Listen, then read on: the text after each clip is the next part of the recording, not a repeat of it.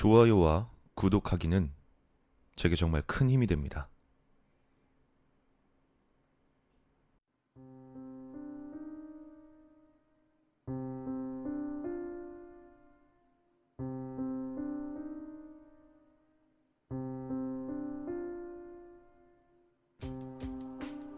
학교의 칠대 불가사의라는 것을 들어본 적이 있을 것이다. 학교에 관련된 일곱 가지의 괴담이 있고 그 일곱 가지를 모두 알게 되면 죽음을 맞이한다는 어릴 적의 유행 같은 이야기였다. 물론 내가 다녔던 초등학교에도 칠대 불가사의가 있었다. 하지만 대부분은 별로 진지하게 생각할 가치도 없었고 다른 학교에도 똑같이 돌아다니는 이야기일 뿐이었다. 밤에 화장실 네 번째 칸에 들어가면 귀신이 나온다거나 과학실의 인체 모형이 밤마다 학교를 돌아다닌다거나 교장실 앞 동상이 밤 12시만 되면 운동장을 뛰어다닌다는 것 같지 말이다.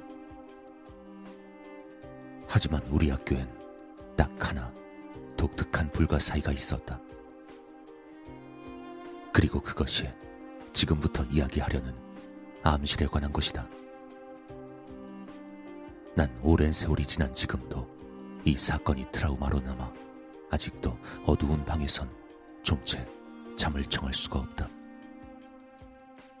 하지만 그 암실이라는 것은 생각보다 훨씬 간결한 이야기였다.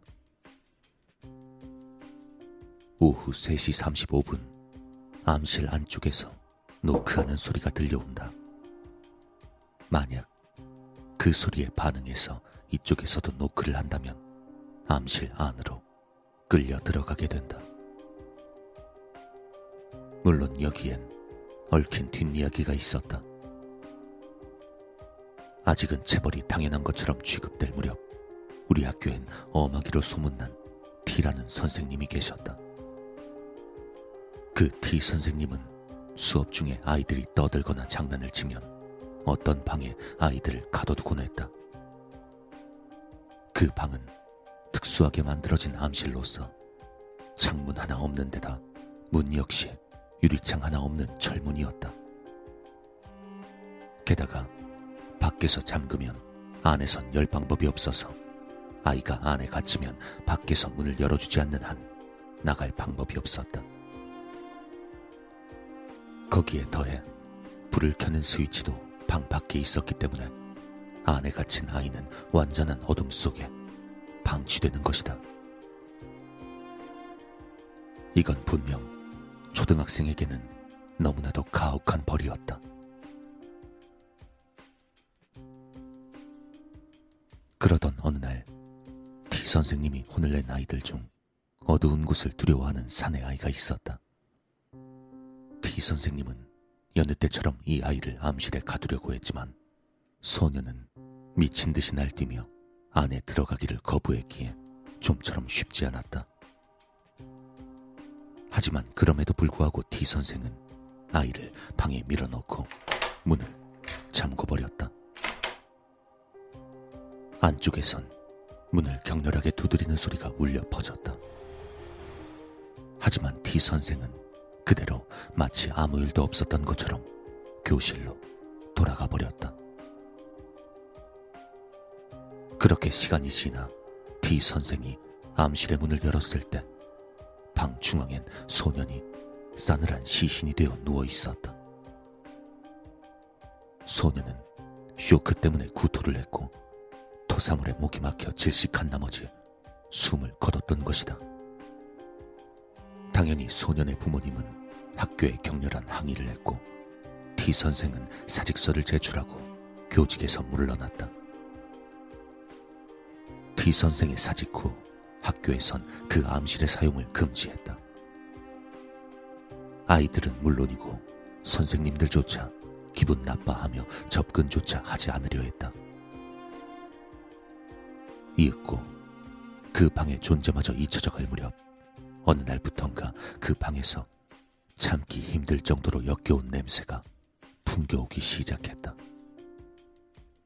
T 선생과 그 방에 얽힌 사연을 알고 있는 몇몇 교직원들은 설마 하는 생각에 아이들이 모두 집에 돌아간 뒤 암실의 방문을 열어보았다.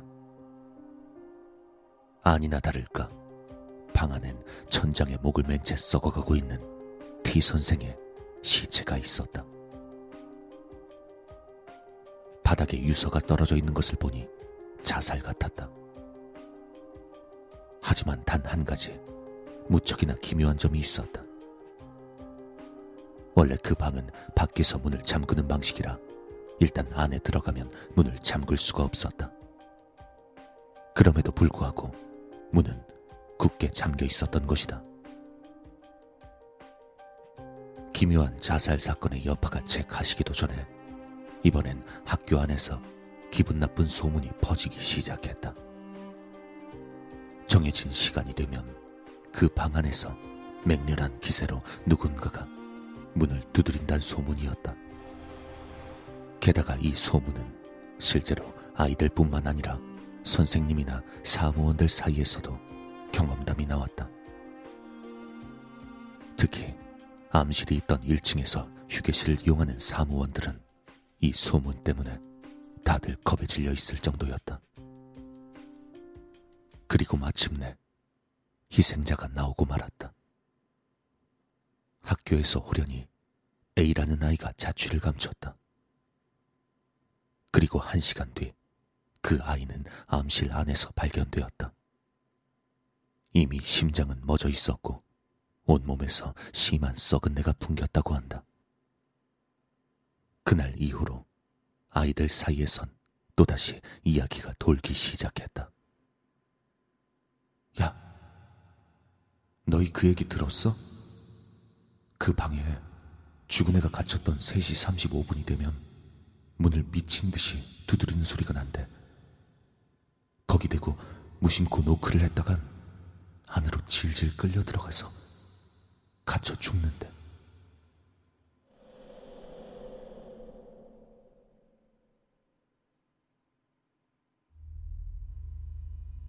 그리고 세월은 흘러 내가 초등학교에 다닐 무렵이었다.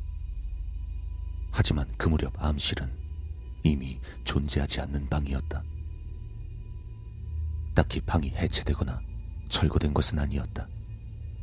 다만 암실의 문이 있었다고 생각되는 곳에 콘크리트가 잔뜩 칠해져 있던 것이다. 물론 학교 안내도 같은 곳에는 암실의 존재 따위 기록되어 있지 않았다. 말 그대로 존재하지 않는 방인 셈이었다. 모르는 사람이 본다면 방이 있었다곤 생각할 수 없는 단순한 벽에 불과했지만 자세히 보면 분명히 벽에는 문의 자취가 남아 있었다. 그러다 보니 학생들 사이에서 여전히 암실에 대한 여러 가지 괴담들이 떠돌고 있었다. 존재하지 않는 방의 정체를 밝히자는 터무니없는 제안을 해온 것은 괴짜라고 말할 수밖에 없는 나의 친구였다. 초등학생 주제에 무서운 것을 좋아하는 H라는 여자아이였다. H의 말에 따르면 무슨 일이 생긴다면 남자아이가 있는 게 훨씬 든든하니 내가 같이 가야 한다는 것이었다. 당시에 나는 그다지 활발한 소년은 아니었던 데다 그 이야기에 별로 흥미도 없었지만 어쩐지 모르게 나는 쾌히 승낙하고 H와 동행하게 되었다. 그렇게 H와 나는 그 방의 정체를 밝히기 위해 행동에 나섰다. 벽 저편에서 노크 소리가 들려오는 것은 3시 35분이었기에 우린 5교시까지 수업이 있는 날을 골라 모험을 해보기로 했다. 노크 소리가 정말로 들리는지 확인하고 들린다면 우리가 노크를 해보자. 그것이 H의 계획이었다. 저 근데 조금 위험하진 않을까? 내 조심스런 의견은 그래서 너를 부른 거라는 H의 말에 묻혀버리고 말았다.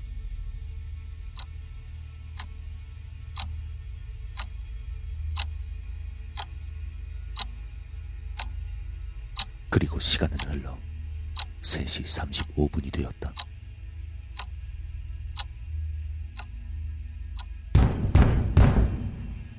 벽 저편에서 소리가 들려왔다. 노크라고 말하기엔 너무나도 격렬한 소리.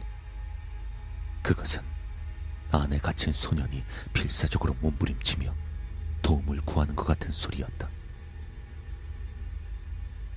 노크 소리에 놀란 내가 움직이지도 못하고 있는 사이 H는 어느새 벽의 정면에 서 있었다. 그리고 오른손을 가볍게 들어 올렸다.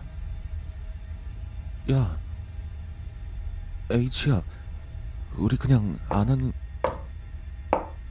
가냘펐던 나의 재지는 무시당했고 H는 가볍게 벽을 노크했다. 그리고 바로 다음 순간 주변의 모든 벽이 새까맣게 변했다. 아니, 원래 있어야 할 콘크리트 벽이 그리고 그 안에 있어야 할 문이 사라져 있었다. 새까맣게 보였던 것은 그 안에 있는 혹은 있었는지도 모를 방이 완전한 어둠 그 자체였기 때문이었다. 밖에서 들어오는 빛조차 삼켜버리는 어둠. 몇 년, 아니 몇십 년 동안 결코 빛 한 줄기 들어오지 않았던 방과 거기에 갇혀있던 무언가의 통곡. 어둠 그 가장 밑바닥부터 울려오는 끔찍한 비명과 H의 비명이 들려온 것은 거의 같은 순간이었다. H는 방으로 질질 끌려 들어가고 있었다. 시면 같은 곳에서 H의 다리를 잡아 끌고 있는 것은 썩어서 살점이 문드러진 손.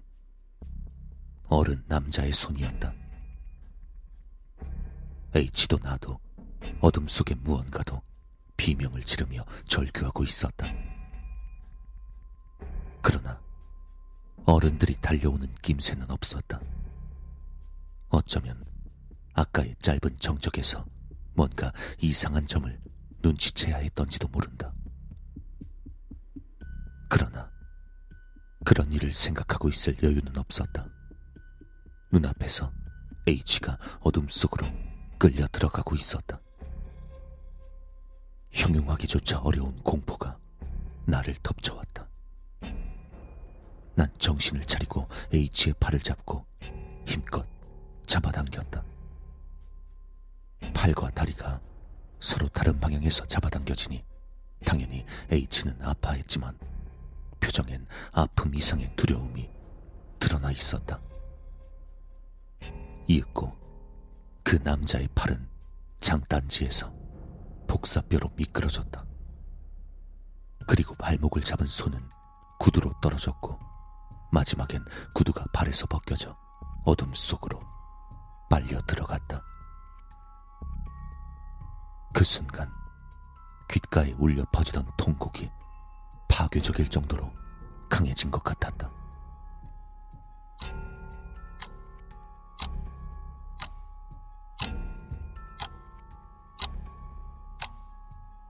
정신을 차리자 나와 H는 콘크리트로 메워진 일찍이 방이 있었는지조차 알 수 없는 벽 앞에서 둘이서 울고 있었다. 시간은 3시 36분. 아무래도 우리 둘 모두 운 좋게 끌려 들어가지 않고 살아남은 것 같았다. 다만 H의 구두는 한 짝이 사라져 있었다. 두 명이서 마구 울고 있자 사무원 아줌마 한 분이 우리에게 다가왔다. 그리고 우리에게 몇 미터 떨어진 곳에서 문득 멈춰서 얼굴을 찡그리더니 갑자기 새파랗게 질리는 것이었다. 아줌만 서둘러 교무실로 달려갔고 곧 우리 주변엔 어른들로 가득 차게 되었다. 그 후의 일은 나도 기억이 잘 나지 않는다. 엄청나게 울었던 데다 주변 사람들은 계속 시끄럽게 떠들고 있었다. 다만 곧바로 누군가가 따뜻한 코코아를 건네주었고 그것을 마시고 조금 안심했던 것만은 기억이 난다. 그리고 구급차에 실려 병원에 갔던 것도 나와 H는 한동안 병원에 입원해야만 했다. 둘 다 외상은 없었지만 정신적으로 큰 충격을 받았기 때문이었다. 입원을 하고 있었을 무렵 담임 선생님과 부모님 그리고 중년의 남자 한 명이 병문안을 왔다. 담임 선생님은 남자를 옛날 우리 학교에서 일하던 선생님이라고 소개했다. 부모님은 벌써 그 남자에게 이야기를 들었던지 남자가 이야기를 시작하자 황급히 병실에서 나갔다. 그는 나와 H에게 우리가 봤던 것은 아마 현실일 것이라고 말했다.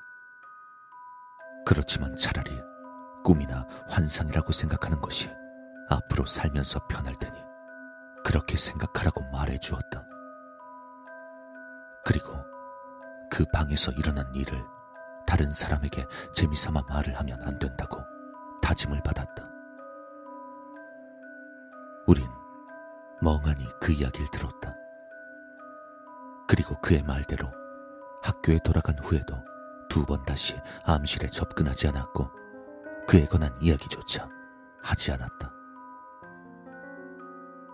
이후 난 도쿄로 이사를 갔고 대학교까지 도쿄에서 다녀 그 암실이 어떻게 되었는진 모른다. 하지만 얼마 전 그 초등학교 홈페이지를 찾아봤더니 학교 건물 자체가 완전히 변해 있었다. 적어도 그 암실은 남아있지 않을 것이다. 하지만 아직도 난 칠흑같이 어두운 방이 무섭다. H는 그 방에 대해 이런 식으로 이야기했다. 너무도 추운 곳. 무섭기도 했지만 다른 것보다 너무나 춥고 또 추워서 견딜 수가 없었다고 한다.